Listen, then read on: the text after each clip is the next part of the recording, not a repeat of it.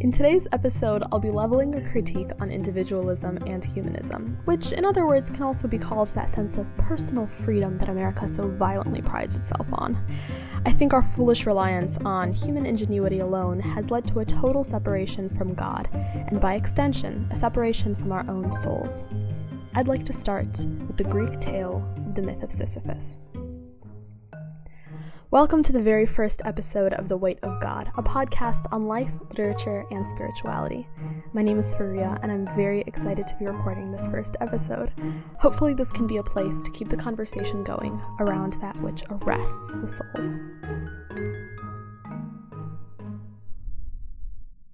The myth of Sisyphus is something I was introduced to in my sophomore year in college. At the time, I was coming into myself as an English and philosophy student but I was still kind of grappling with the disconnect between studying lofty, high minded things about beauty and the purpose of life and the sublime and transcendent, etc., etc., etc., with running late to classes and the dining hall closing before I could grab dinner and the really terrible smell of the guy sitting next to me in my Aristotle class. Like my life felt so ordinary, so mundane. I thought my studying would help me feel like the sky was breaking open with epiphanies or something. But it wasn't. Enter, then, Sisyphus. Pretty muscular guy, wearing nothing spare a loincloth, shaggy hair, probably. The myth of Sisyphus is a Greek myth about a deceitful king, Sisyphus, who was punished by the gods in the underworld. His curse was to roll a boulder up a giant hill, but just when the boulder would almost reach the peak of the hill, it would roll right back down. So Sisyphus was basically forced to do this mundane, absolutely meaningless, grueling, and futile task for eternity. Albert Camus, a French existentialist philosopher, wrote a really famous essay called The Myth of Sisyphus, and he starts the essay saying, There is but one true, serious philosophical problem, and that is suicide.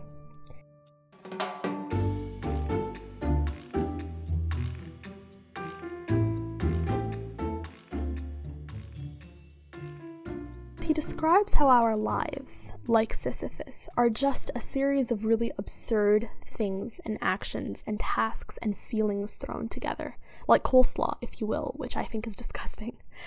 Those things I described about my life, running late to class, going to the dining hall, sitting for lecture, these things, Camus would say, are really absurd. I move through my life over and over, completing the same tasks, and for what? What coheres a life together? Absurdity is a kind of hard thing to explain, but I'm going to go on a whim here and assume that you've most definitely felt this disorienting feeling that Camus is trying to describe. I mean, if you really think about your life, I mean, really contemplate the fact that you exist on this puny planet moving through your days and you breathe and live and say words that actually apparently have meaning, and then one day you're gonna die. I realize I'm not saying anything profound, but those facts, if you really think about them, are crazy. I spent many of my teen years in a kind of existential daze because I was constantly stunned by the fact that I existed. And maybe I am a little obsessed with this, but I'm sure you felt it too that feeling that once in a while washes over you while you're doing something seemingly very normal, like making dinner or doing homework, and you realize, what am I doing? What is this for? I'm gonna die one day, and I've made memories scrubbing dishes.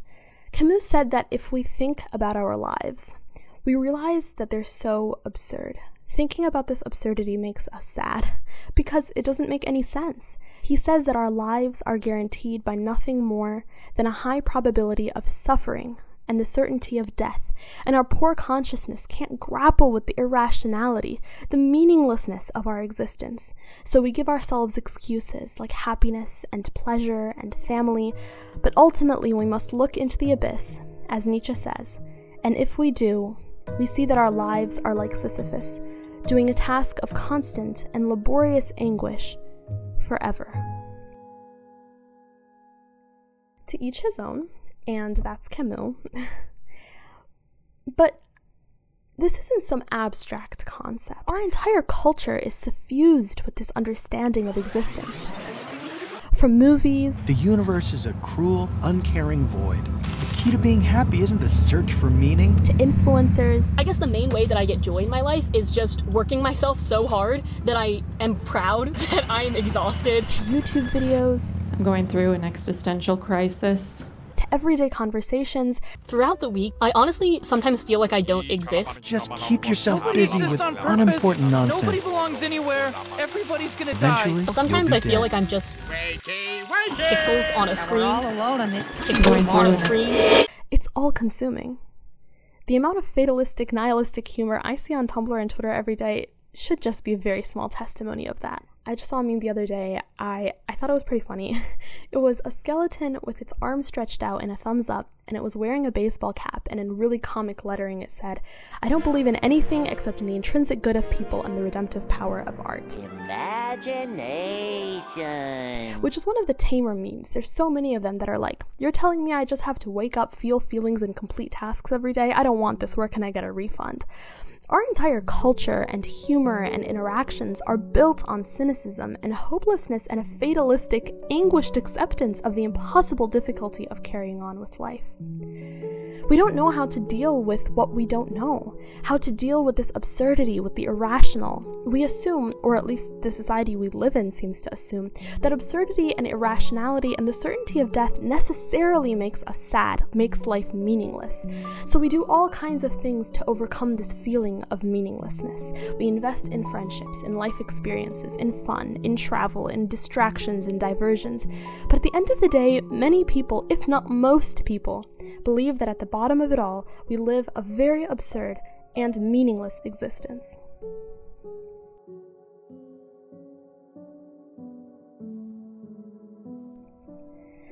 This really upsets me, and I know a lot of people are upset by this too, but because they believe that it's an immutable reality, that they think that it's just true that the world is a cynical and dark place where we can only find redemption in good people and good art, and that's that. There's nothing more, nothing less. There's no meaning unless you make one, which in some ways can be kind of inspirational, but in most ways it implies a pretty Sisyphean outlook where life is difficult and grueling and perpetual mild suffering, sometimes worse, but there's a little silver lining if you work hard enough. You have to make your own meaning, but that takes a lot of effort, and the bottom line is mostly life still sucks. But that's not enough for me. I look at this vision of life, which some see as reality, and I literally just can't help but believe. Something inside of me is longing to believe that there's more. I grew up Muslim, and I realized as soon as I could, which I, well, I was like 12, that religion was a bulwark against meaninglessness, my personal bulwark against meaninglessness. But in high school, I had a lot of doubts about this. I think it's because our Islamic education is so bad in Muslim communities, but my understanding of spirituality was really weak and porous. So the toxic slew of nihilism and scientism and everything else seeped into my heart and basically had me questioning whether God existed, whether I had a soul, why I wanted to believe so desperately in the transcendent, and I gave in to some of that cynicism. I often framed it as a kind of like objective, brave, philosophical quest for truth, which I'm a little embarrassed about today. I thought it was courageous and cool to frame questions in these way, even though it crippled me inside. These questions are just normal in the modern world. It took me a long time to realize how wild and abnormal some of them really are, how particularly divorced from the human experience how weird the world we live in is, and how it does so very little to actually serve and nourish the human spirit. I want to explain why I think that. I'm going to go a little deeper into the history of the West the modern world in order to understand where this existential angst and cynicism comes from.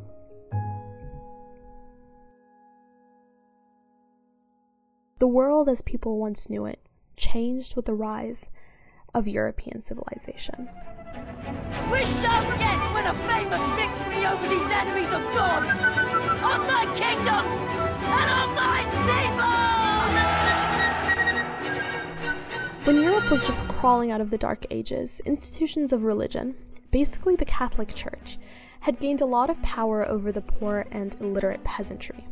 Religious leaders and centers of worship were profiting off of the ignorance of the masses by trying to get them to purchase indulgences. With this indulgence, I can absolve any sin.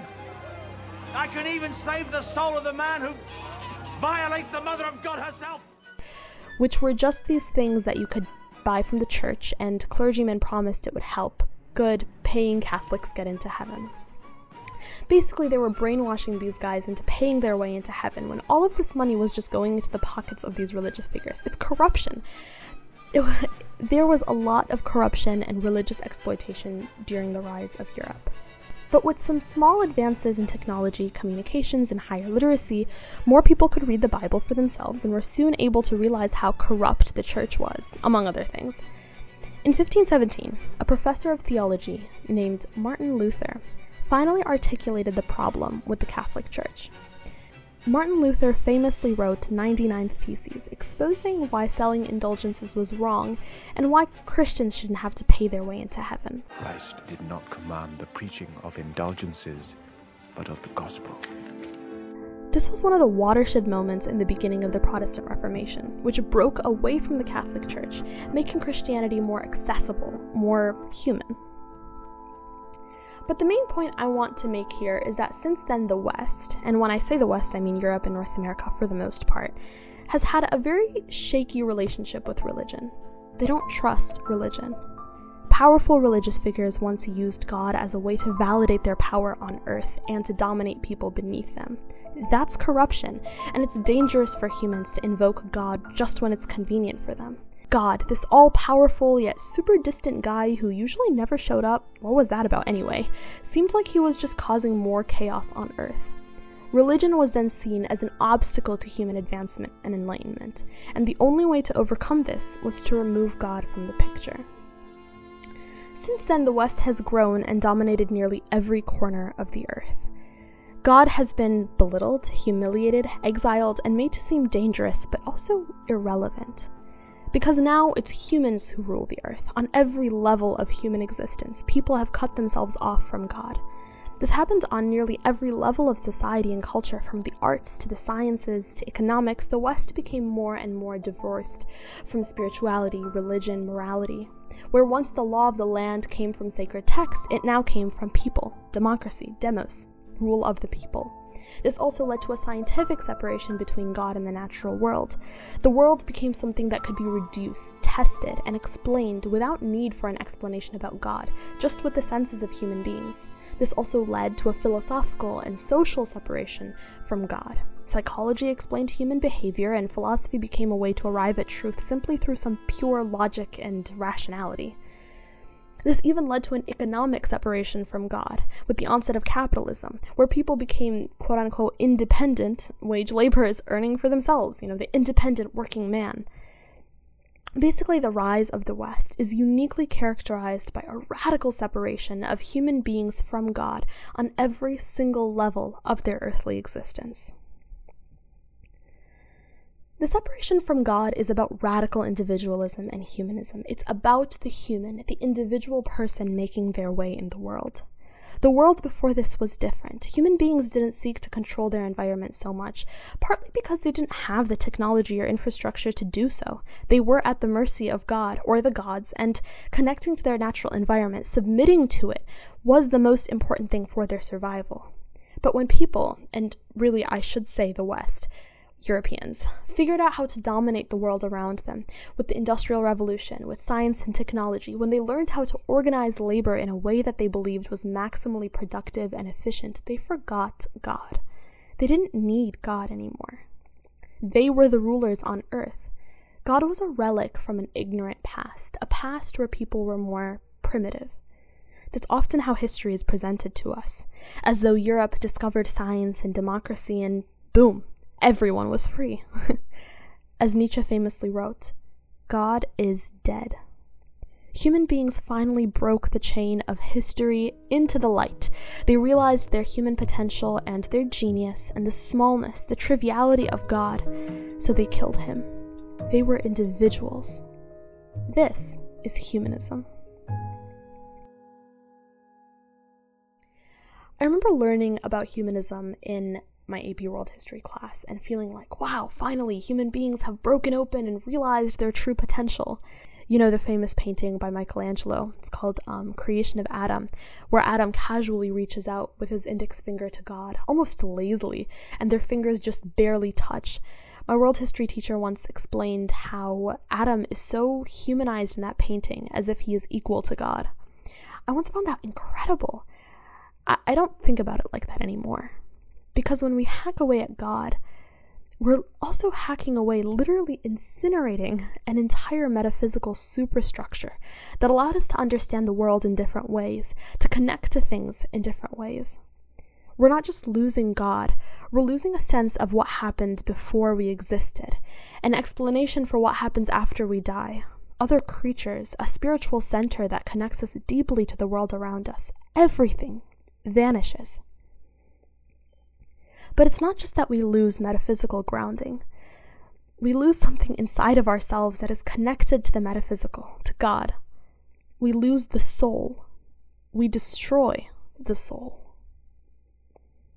In my opinion, I think the existential angst, a sense of monotony and robotic movement through life, of pain, of cynicism, of terror that we feel today, is because of pervasive godlessness.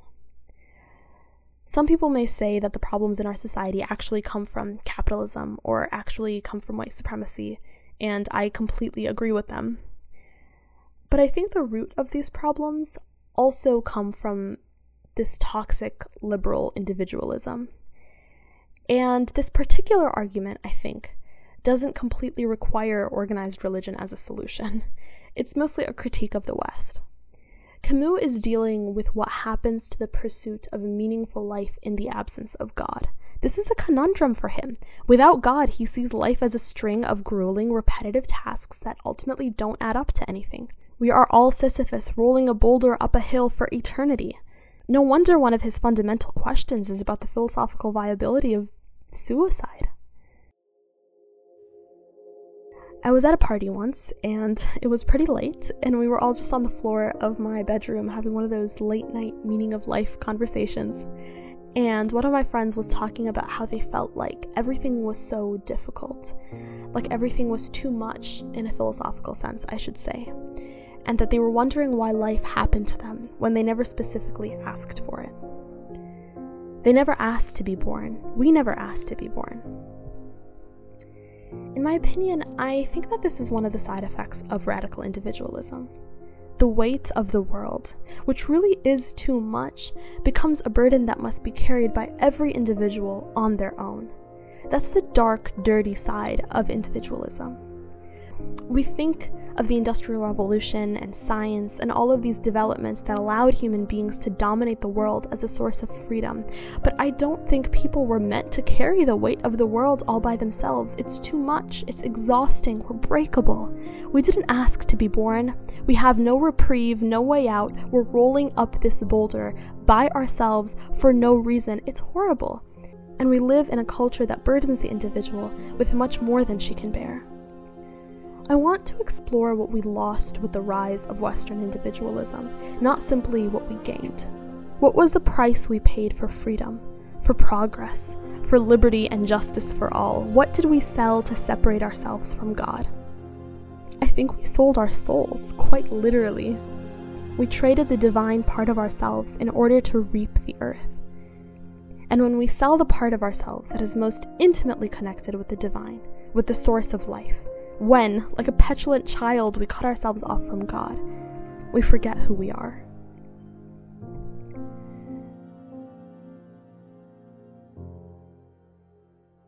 I want to pose an interesting idea here. In a world where we believe we have divinely ordained value, nothing can take our value as human beings away from us because it's God given. You can be poor, you can be homeless, you can lose every material luxury, but that doesn't make you less of a person because your value comes from something permanent and immutable outside of yourself. It comes from God. But in a post industrial, post enlightenment, capitalist world, your value comes from the things you do and the things you own. If you're poor or homeless or you don't have assets or you're an unproductive human being, whatever that means, that is seen as your individual failure, and you're seen as having very little value. Your value as a person is connected to the things you mostly can't even control about yourself. You can't control if you're rich or poor because these things are connected to systematic entities. And so I think the modern world is characterized by a sense of dread for mere survival, and we call it rugged individualism. We can no longer understand life as a source of mercy because if we fail at it, if we're not a good capitalist, or if we don't have a good education, or if we're not powerful, or if we lack any of the material things that would give us value, we might as well just not exist at all. We lament existence. We say we never asked to be born. I just. That's so sad to me. Even though we would think that individualism and humanism is about getting closer to the human condition, I don't think that's the case. I think we go farther and farther away from something that we crave, something we long for, something we're desperate for. Paradoxically, individualism takes the individual farther away from themselves because we become estranged from the soul, from the divine, from God. This is a story of man becoming a stranger to himself. He looks in the mirror and cannot see a reflection, alienated from himself. It's a story of how we, or I should say in a broad sense, white Europeans, sold all of our souls. Of course, Camus doesn't diagnose the problem like this. In the end of the myth of Sisyphus, Camus says that even despite absurdity, even despite the certain absence of God, we will ultimately be more devastated by believing in something that doesn't exist. We shouldn't believe in God, in other words, because it's just going to crush us. It's not the truth. Camus says that by realizing the absurdity of existence, we become free. Just by realizing the fact that life is absurd, that truth will liberate us. We allow ourselves to fully enjoy and take pleasure in the definite beauty of life by committing ourselves and being totally present in the struggle. You know, it's like, what matters is the friends we made along the way, or the journey is better than the destination. I feel like Camus ends this sprawling philosophical investigation on like a Hallmark greeting card. In the end of the essay, Camus goes back to Sisyphus and imagines him rolling up that boulder. Camus writes Each atom of that stone, each mineral flake of that night filled mountain, in itself forms a world. The struggle itself toward the heights is enough to fill a man's heart. One must imagine Sisyphus happy. That's sweet, Albert Camus, but I still don't believe you.